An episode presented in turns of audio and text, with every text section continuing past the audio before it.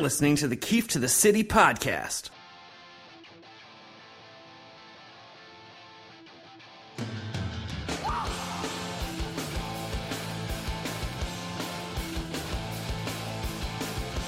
All right, it's the end of spring training. The off season has finally come to an end, and opening day is upon us as the Yankees open things for the 2016 season at home on Monday. Masahiro Tanaka against Dallas Keuchel and the Astros. The same way last season ended in the one-game playoff is the way this season will begin. And joining me today to talk Yankees baseball is Chad Jennings of the Journal News of uh, the LoHud Yankees blog as well. You can follow him on Twitter at LoHud Yankees. Chad, how's it going today? Good, good. I can't imagine what could possibly go wrong for the Yankees with that opening day matchup. well, I know we uh, had a delay to start this because uh, CC Sabathia got named the fifth starter after a competition that really I, I, felt like never existed, even though they let it drag on as long as they did with you know just three days to go till opening day. But it sort of reminds me about uh, last week where A Rod announced that you know at the end of his contract when he'll be 42 years old he'll retire, and people sort of took that as um, somewhat of a shock or breaking news that a 42 year old DH yeah. with no options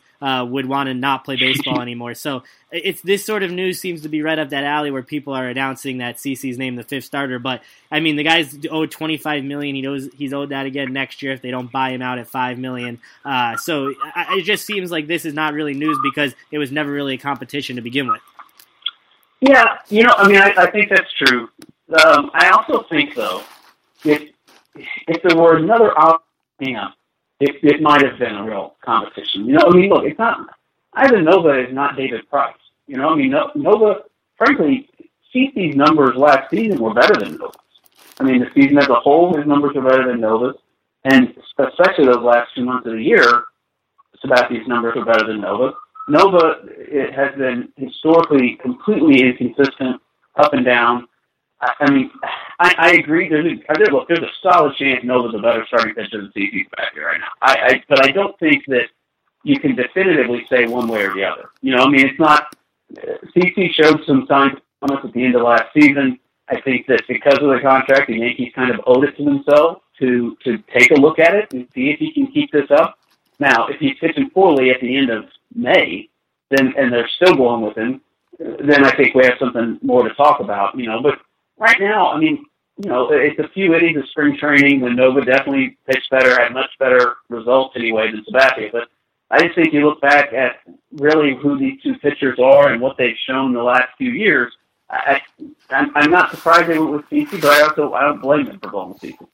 Yeah, I feel like it's sort of a uh, not a really a no-win situation for the Yankees because when you look at things, I mean, with the way the rotation's build with Tanaka and his elbow concerns, with Pineda and all the injuries he's had, Eovaldi had an injury problem, Severino's made 11 career starts, Sabathia had knee issues and then his own personal problems, and now Nova goes to the bullpen where he'll you know be in the sort of the long man role, play pitching a few innings here and there. But you look at things, and I just feel like maybe he'd be better off in AAA stretched out because I'd say it's pretty close to 100% chance not all these Yankee starters are going to pitch the entire season. Yeah, I think that's true. And, and I think, you know, look, we know now, before Brian Mitchell got hurt, the Yankees are planning to open the season with, with now, you know, Nova, Nova, Brian Mitchell, and Luis Cessa in their bullpen, which in no way would I have predicted Luis Cessa. I didn't think Cessa was going to make the team three days ago until he was all of a sudden on it, even though they were saying he's in the mix. I wonder if kind of what they were thinking a little bit is if they really think those are the best arms. If somebody does get hurt, you know, you can get a guy stretched out a little bit along the way. You know, if if you do really need to go with another starter, especially in the first month or so, you know, you you still could go to Nova even if for the first start, you know, maybe he's limited to three or four innings. If you also have a guy like Cessa in the pen who can also give you two or three, yeah, I think you can sort of patch it together for a start or two before a guy's stretched out again. I, I, I don't. I mean, I'm like you. I think that at some point, I mean, with every team, you know, at some point, sorry, at some point they're going to need a sixth star. The Yankees, it's just a little more certain. You know, I mean, you, you just see all the injury history, and you just know at some point they're going to have to go into the depth. I heard uh, I heard those sirens flying back uh, behind you, so it must be good to be back in New York and not in quiet Florida anymore. yeah, yeah, for sure. It's uh, spring training. I think everybody is always excited for spring training, and I'm usually excited to go down there. But when it ends, um, I'm okay with that. You know, it's, it's good. It's good to get back. So I, I was okay with a couple games in Miami. well, at least you came back at the right time. I mean, it's supposed to get cold again and rain. We got flurries in the forecast, so it's a little different than what you're used to last six weeks in Tampa. That's true. Definitely true. well, with the bullpen now, Nova heads to the bullpen. CC stays in rotation as expected. Brian Mitchell was supposed to be on the opening day roster and then has that freak injury covering first, so he's gone. Uh, Aroldis Chapman suspended. Andrew Miller's going to pitch with a bro- broken right wrist. Uh, so things as they were about 72 hours ago in Yankee Land when it comes to the bullpen aren't as good as they seemed, you know, in the offseason when uh, everyone was healthy. Chapman hadn't been suspended yet, but the bullpen, which is supposed to be the strength of this team, is suddenly starting to take some hits. Yeah, yeah, it's a little um, for, for the thing that's supposed to be, like you say, the the un, undisputed strength of the team. It, it's a little shaky right now. I mean, I don't think you know exactly what to expect from Andrew Miller with this uh, with this right wrist problem. But you know, honestly, just logically, you can see why there's there's a thought that he'll be able to pitch with it. But you know, I mean, the guy has he just broke off a chunk of his bone in his wrist. I mean, and he still has to hold a glove on that hand and all this, and still be able to go through his normal motion without a problem. Yeah, I mean, I think there's some cause for at least curiosity, you know, to see if he's still going to be able to pitch as well as he can with this going on. Now, Chasen Shreve looked phenomenal all spring, and, and he was really good for about five months last season. So I do think he helps sort of bridge that gap for the first 30 days until uh, Aroldis Chapman comes back. But beyond that, I mean, the Yankees have a lot of depth. They have a lot of a lot of bullpen depth. They have a lot of arms that are heading to AAA that, that you look at and think could have a real future in the big leagues, but they don't have much solidified beyond that. You know, I mean, they're they're going to take a chance on Cessa. You know, they've chosen Johnny Barbato, a guy who has no major league experience, to make the opening day bullpen. It's a, it's a little bit of a, a roll of the dice when you get beyond sort of the more established guys at the back end. And you know, we know obviously you always think of a bullpen as something that's really built on those guys at the end. Whoever's going to kind of pitch the seventh, eighth, and ninth. That's how we usually label bullpens. But a lot of innings have to go to those other guys. And, and right now, I think the Yankees are still kind of searching for who could fill in that middle gap. You know, who can who can handle, you know, a, a two-run game when you need somebody to get a couple of big outs in the sixth or to start the sixth. You know, they, they start to figure that out, and I think that's a real issue for them, especially with a rotation that doesn't have a lot of guys who go much beyond five or six innings at any given start. I think it's tough with opening day because there's so much hype built around it because the off season's coming to end. It's been six months since baseball, and there's you know the one standalone game, then you have the off day right away. So everyone sort of focuses on opening day, the opening day roster. But you know, as the Yankees showed last year and a little bit the year before, is that they're willing to change this roster daily and with the Scranton Express, and you know they they sort of have that 24th, 25th spot on the roster seems to be a revolving door. So I feel like while there's a lot to be made of, uh, you know, the season starting and the roster and the bullpen situation it seems like they're going to be willing to go in that direction again, where they'll ship guys out daily if they need someone and a fresh arm. Yeah, oh, I completely agree, and I think that's some of why you saw them ultimately go with Ron Torreyes as the utility guy over over Rob Refsnyder. I think that I really do believe, even though the sense within the fan base and, and, and understandably a sense from the outside that the Yankees are maybe a little bit down on Refsnyder and don't trust him that much. I, they clearly went out of their way this spring to try to find a way to use him in some role. You know, trying to teach him to learn to learn third base on the fly. Uh, you know, they're trying to. I think they can. Maybe they don't trust him right now. They're a little hesitant to give him an everyday job, but I think he's a guy who could have made the opening day roster in a bench role. Same for catcher Gary Sanchez. I mean, he could have been the backup catcher. But I think the Yankees are kind of playing a long game here, where they, as you said, they they know this this roster is going to change a lot, and and I think you're going to see that through the year I think you'll see Refsnyder at some point. I think you'll see Gary Sanchez at some point. You know, if, if Aaron Judge gets down in AAA and starts to rake, uh, it, and they run into some problems with one of their current outfielders, I think you could see Judge at some point. And they have a ton of guys they could cycle through um, in the bullpen.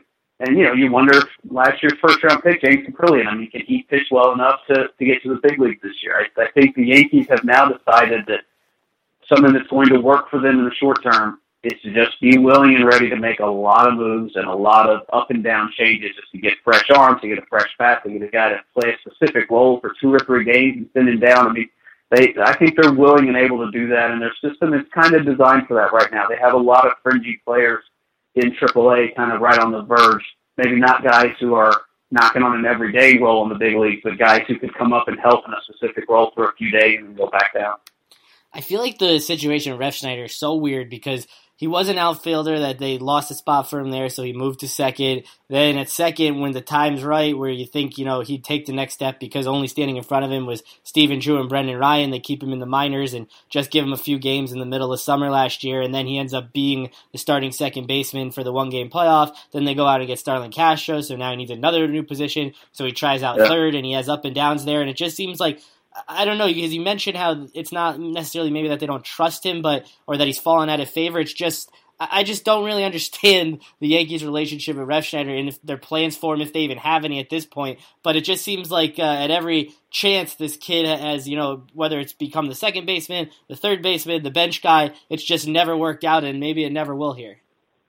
Yeah. Uh, oh, yeah. Sure. There's a chance that it never will, and and I think that look, the Yankees are hesitant to to give guys an everyday job in the big leagues, and I think that makes some sense. You know, I mean, they look they were hesitant to give Brett Gardner an everyday job. I mean, that, that guy had to fight around as a utility or not utility as a platoon guy and a backup for years before they finally started playing him regularly in the outfield.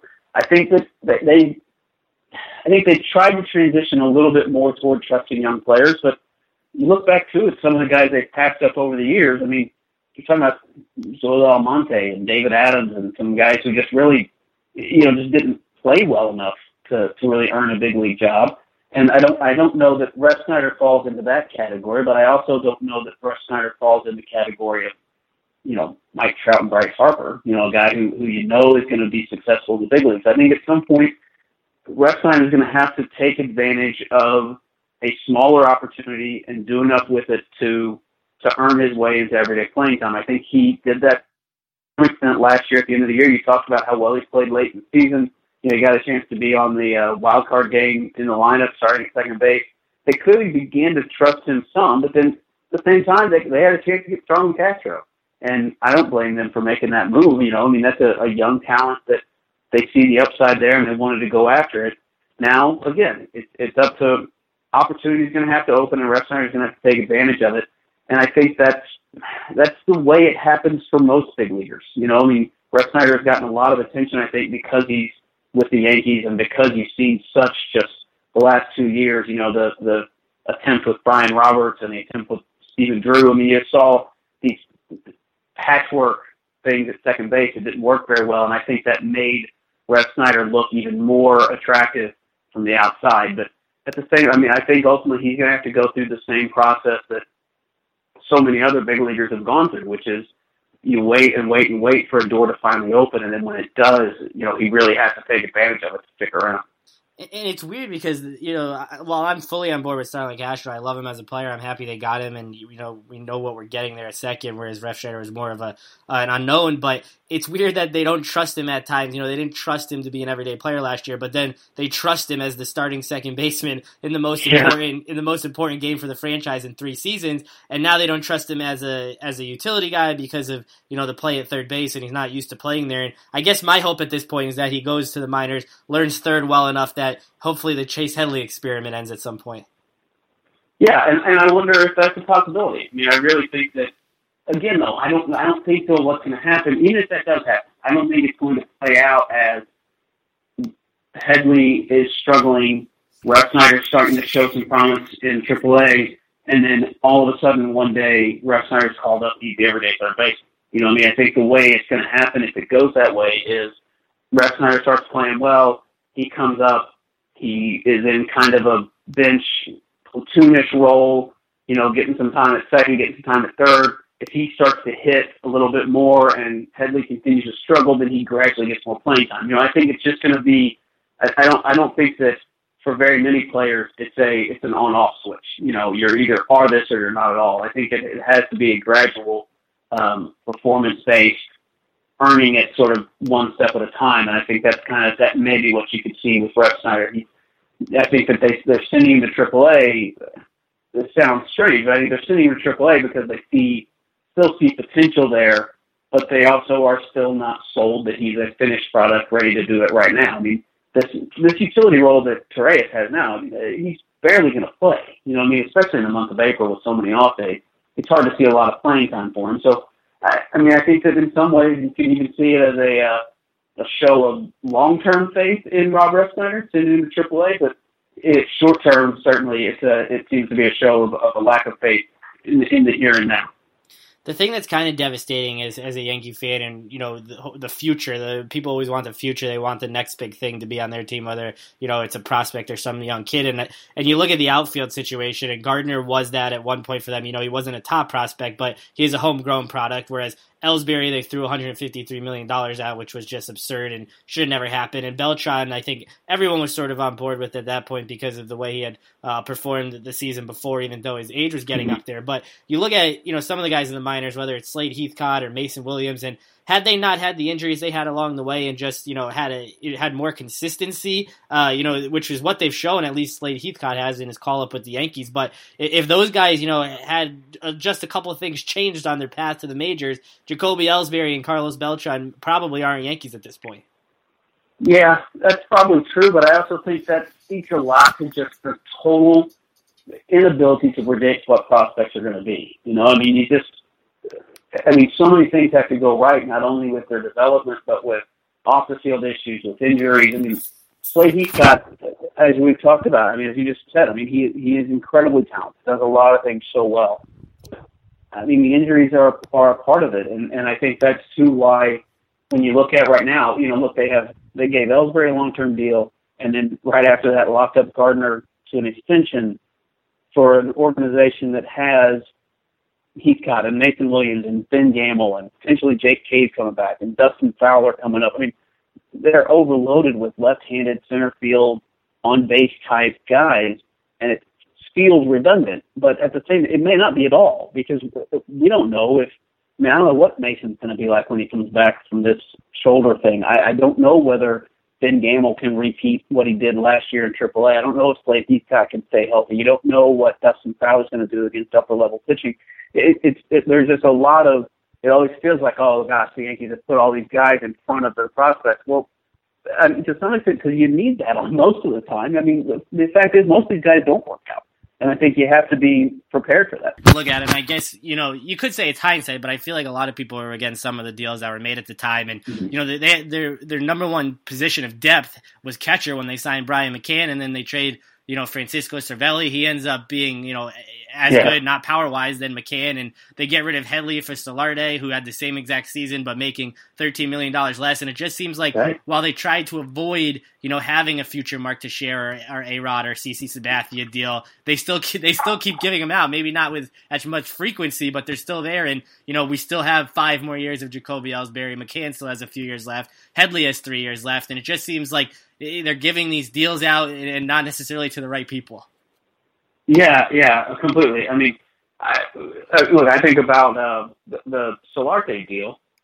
I mean, gosh, at the time, Solarte came into big league camp, a guy who had no big league time, seemed like a, uh, I mean, I, he was supposed to be kind of a non-factor, you know, just a guy to go play some infield in AAA.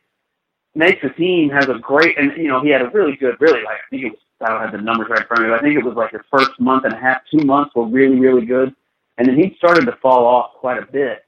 And the Yankees were able to flip him and turn that two good months or a month and a half into Chase Headley. And you think, wow, I mean, man, you got to do that every time. well, now Headley, Headley's coming off of a mess of the season. And Solarte, while he doesn't look great, looks basically like the same thing that Chase Headley in his worst season was so yeah, it, it's just hard to predict those things. I mean, at the time when they signed Mark Teixeira, that, that's about as safe of an eight-year deal as you can give. I mean, he's playing a position where he shouldn't have to move off of it. He's had no injury problems in his career. He's been a, just a steady across-the-board hitter, and now he's gone through three years of uh, of injury and disappointment. I mean, it, it's just it's all of these things. It's so hard to uh, to get them exactly right. It's just it, it, they rarely they rarely work out. I think exactly the way you think they're going. Well, you mentioned Aaron Judge before, and the idea that he could possibly, you know, get a call up at some point this season, later in the season. And when you look at him, and I know you're heavy on the minors, you used to cover the minors before getting on the Yankees, and, and you always have, you know, your blogs are always really in depth on what's going on in the in the farm system. And you look at a guy like Judge, and with Beltran's contract expiring, I know Judge still has to prove himself at some of the upper levels of the minor leagues. But I mean, is this a transition that everyone should expect to see? If not, you know, if Beltran gets hurt this season, if not this season, then definitely next season. Uh, I think it's a transition that everyone should know could happen. You know, I mean, I, I think Judge still obviously has something to prove in AAA, um, but I, I think if you look at some of the things Yankees did last year, you know, Teixeira got hurt and they didn't make, there's no reaction to it. It was just Greg Bird is now your everyday first base. When Jacoby Ellsbury got hurt in May, they didn't go out and trade for a guy. They knew it was going to be a deal that would take a couple of months. They, they didn't go out and trade for a guy. They didn't make a big signing. It was just Slade Heathcott, uh, Mason Williams, Ramon Flores. They legitimately gave those guys a chance to play regularly. At the trade deadline, rather than give up a bunch of guys to a starting pitcher, they just brought up Luis Severino, and you're our guy. You're you're that's the rotation upgrade. So I think if if Aaron Judge performs this year, I, I think the Yankees are in are in a mode now of of really being willing to give him a chance. I mean, I I I don't know if you can go into it and say, oh, I fully expect that he's going to be the starting right fielder opening day 2017. But I think that it's a, I think it's a, I don't think it's pie in the sky. I don't think that it's a just total wishful thinking. I think that he's talented enough to perform at that level, at a level that makes that a smart move. And I think the Yankees are in a place now where they're really willing to give that a shot. Well, when you look at first base and the devastating injury to Greg Bird that keeps him out this season, it seems sort of like a perfect match now that Teixeira, you know, no matter what he does this year, if he does poorly, I feel like the Yankees will try to bring him back on a one year deal. If he does well, maybe another team's willing to give him two or three years. But it seems like they're going to probably, or at least at this point, look to get him or, or some veteran, uh, you know, to, to come in at first because Bird will have missed a full year. He will only have, you know, the limited time in the majors and, and maybe they won't be as ready to give him the, the, the starting role at first for the future as they would have been had he been healthy this year. Yeah, I agree. I, I think that the uh, the, the Teixeira injury, I mean, there there are not the injury. I'm sorry, the Bird injury. There are obviously short term implications for that, but I think it's far more interesting to see what that what that means for 2017. I mean, they were that was that was lined up perfectly. You know, I mean, there there was obviously some frustration and disappointment that Bird didn't necessarily have a spot on this year's big league roster, but you knew he was going to end up getting some at bats this year, and it just it was going to be such a nice, easy, smooth transition to trust him with the job in 2017. And yeah, I, I do think it puts him in a strange spot with Teixeira. I mean, I think Teixeira, you know, he talked to this this winter or this spring about wanting to play till he's 40. I mean, that tells you he wants to come back. He wants to play, and he still lives in Connecticut. I mean, I, I think that it's a guy who you could, you know, now, I mean, do you give him a qualifying offer? I, I don't know. I mean, it's, I, I don't know how much, I don't know how much he's going to be worth at the end of this season. I don't know, you know, do you really want to lock into another big time commitment? You know, if Teixeira's going to take a two, three year deal, do you lock into that knowing that you still have Bird waiting and you still have Alex for at least one more year clogging DH? It, it, it puts them in a strange spot because I, I agree. They're going to want someone more reliable at first base if Bird really does miss the entire year, then uh, and and Teixeira, if he has another season of 30, 35 home runs, I mean that's that's gonna be pretty tempting. I feel like it's almost uh, a sigh of relief for Teixeira that the Bird injury happened, and certainly no one wants someone to get injured or have to miss time, and, and especially not a teammate. But when it comes to Teixeira, I mean, he's had a, a, pretty horrible spring. He's been a slow starter his entire career, especially with the Yankees. Mm-hmm. I mean, mm-hmm. how many times does he have, you know, just a couple home runs at the end of April, hitting like a buck fifty? And if that had happened this year with the way Bird finished last year, I mean, the the calls for Bird to to overtake Teixeira oh, yeah. first would have started early. Oh yeah, there's there's no question, and and yeah, and so I mean in that way I think you're probably right. It, it does take a little bit of the uh, of the immediate pressure off of him, but I don't know that. I, I think the Yankees would have made it very clear to him that the pressure wasn't really on. You know, I mean, I think they would have been. They've seen this from Teixeira enough that they would have given him the time to uh, to perform and, and earn his spot. But it, you know, it, it's still a uh, it, it, it's a it's a question for the short term. They've got to figure out what they have from him, how productive can he be, and they only have another option. I mean, Chris Parmelee's waiting in AAA, but but he's not going to be the answer. No.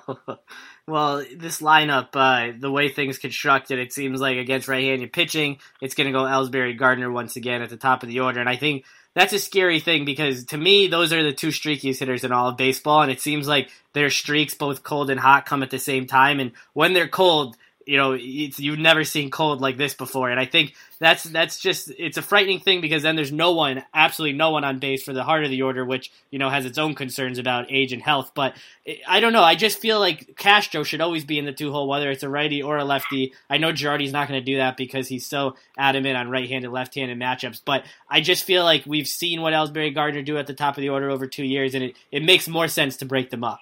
Yeah, maybe. I mean, I I still think that your best case scenario is those two performing well. I mean, what they did in the beginning of last season, before before Ellsbury got hurt, and obviously before Gardner had his sort of atrocious last two months of the season, it was really good. I mean, you had Ellsbury getting on base at a you know 400 on base percentage. Gardner obviously was an all star in the first half. I mean, I, I still think the upside there is really significant. Um, so I, I still think that's worth going with at least early. Castro, I think, looks promising, but man, yeah, I, I mean, it's hard to it's hard to overstate just how bad he was for most of last season. You know, I mean, really, I mean, his overall, even with that strong finish, his overall numbers last year are still worse than Chase Headley. And I mean, that's I mean, that's a that's a bad season to try to put up in the number two spot.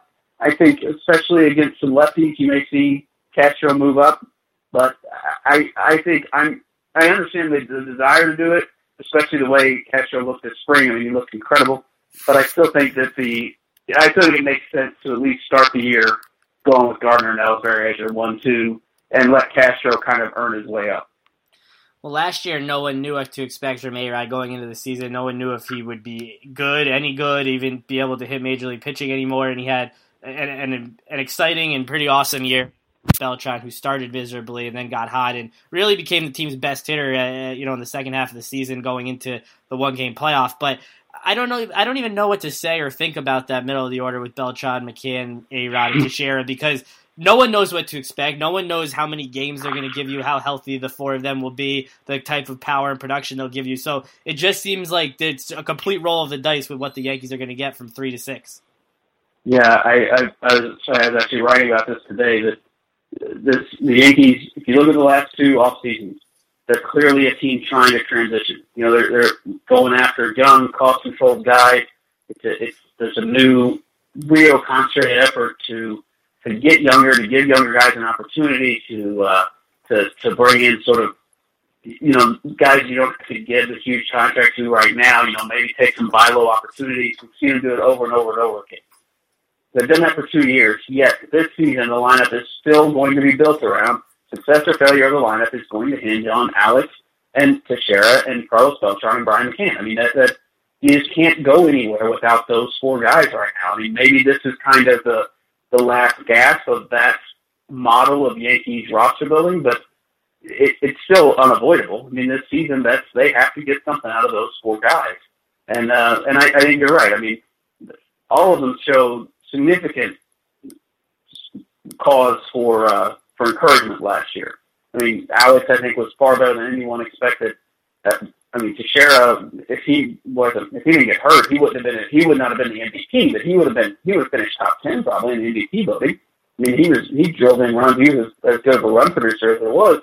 Uh, Beltran, after that horrible month of April, he was as consistent hitter as Yankees had. I mean, there, there were good things last year, but still, you know, I mean, it's a 39 year old. Alex is about to turn 41.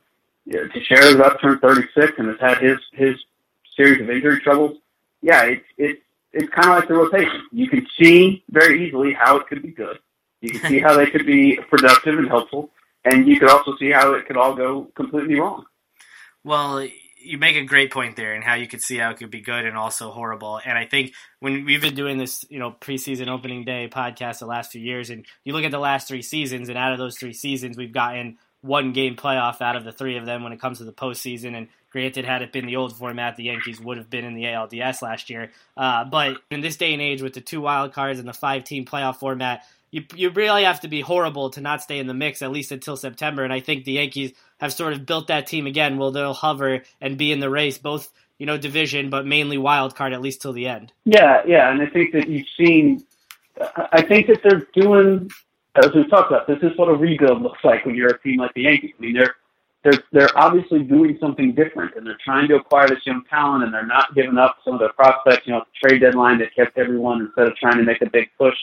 Um, I think they are trying to move towards something different, but they're still so tied to the current pieces that are in place that they kind of had no choice but to continue to roll to roll the dice with those guys as well, and you know, still be in it, still try to win, but still try to build something more sustainable for the future as well. So I, I think that's maybe why we've seen the past few years, as you say, essentially the same team. I mean, it, even though some of the names have changed, the general idea of the team is the same. I mean, it's a team that if everything kind of goes exactly right and some of these older players stay healthy and stay productive, then they're going to be a good team. But you can also very easily see how could go wrong. I mean, last year, this is uh, Brian Cashman said this just the other day that in his mind, last year's team was better than the way it performed at the end. I mean, and you saw it. I mean, for most of the year, that was that was a first place team that, you know, when Teixeira was healthy and uh, and you know when the Severino came out and was pitching well. I mean, you could see if they put all those pieces together, it was a team that had a chance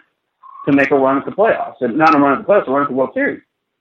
But people broke down, and you know, Baldy got hurt late, and Sheriff broke his leg on a fluke thing, and the top two guys in the order completely disappeared, and it just you know, if if one thing after another starts to go wrong, this team can go from a really good, legitimate contender to a team that I mean, you know, there was, I don't think there was any way to feel good about them going into that wild card game. I mean, they just you knew they were going to have trouble with Dallas Keuchel. You knew that the lineup didn't have that in them, and Tanaka you know, you felt like, well, this is your best chance, but you know, it's not like you're going to be surprised if Tanaka had just kind of a so-so game. They, they, there were times last year when they looked like a real, it's like they had a legitimate shot at it, but it, it was also it's pretty easy for that whole thing to fall apart, and and that was the team you were left with at the end of the year. Well, for this season, uh, you look at predictions, and, and it seems like a lot of people like Boston across the board, even with their last place finish. And just really adding a number one and a closer. And a lot of people like them last year and they finished in last. A lot of people like Seattle and Miami and, and really predictions don't mean anything and things could change and things could change mm-hmm. in the mm-hmm. first week if, uh, you know, a couple uh, Tommy Johns are ordered. But uh, what do you like for this Yankees team this season? Yeah, I mean, it's, again, it's the same thing we were just talking about. I mean, I think that I, think you can easily see how it could work. I thought Severino looked great this spring. I thought he was really impressive. I think that you could get. I think I think Severino, Severino, Pineda, Eovaldi can really be a, an important group of three starters. It's just are those the guys who are going to have to carry the rotation, or are they going to be a, this really powerful thing to fall in line behind Tanaka? You know, is Tanaka going to be healthy enough? Is he going to be good enough? I mean, is he is he really a guy who can headline a staff and and make it a really strong rotation, not just a rotation that has some depth at two, three, four, but a rotation that really has some some power at the top of it as well. And, and again, same thing in the lineup. I mean, I think Didi Gregorius now looks like a really smart, great pickup for them. I think he's a really nice shortstop, but he's not the guy who's going to carry a lineup. I think Starlin Castro, again, I think that was a good pickup for them. I think he's going to be a productive hitter but I'm not sold on the idea that he's necessarily the number two hitter, and certainly not like a number three, four, five hitter.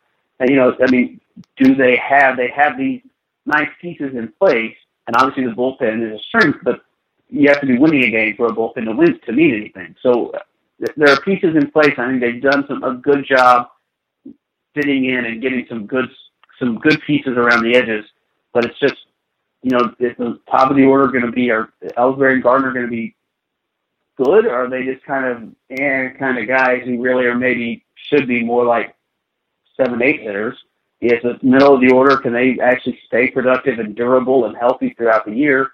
And and can that rotation stay healthy? And I mean, those are just such wild card factors. I mean, I think they've done it. I do. I like the sort of the the fringy moves they've made. I think Hicks is good. I think that the idea of now, you know, maybe transitioning to another set of, of young catchers as a backup with Sanchez at some point I think that was smart. I think it all makes sense. It's just for now, they still got to lean on some really unpredictable pieces. All right, Chad. Well, thanks for taking the time to come on. Welcome back to the uh, cold Northeast, and hopefully the rain and the flurries stay awake this week for opening week. Yeah, I hope so. All right, thanks again. All right, man, you got it.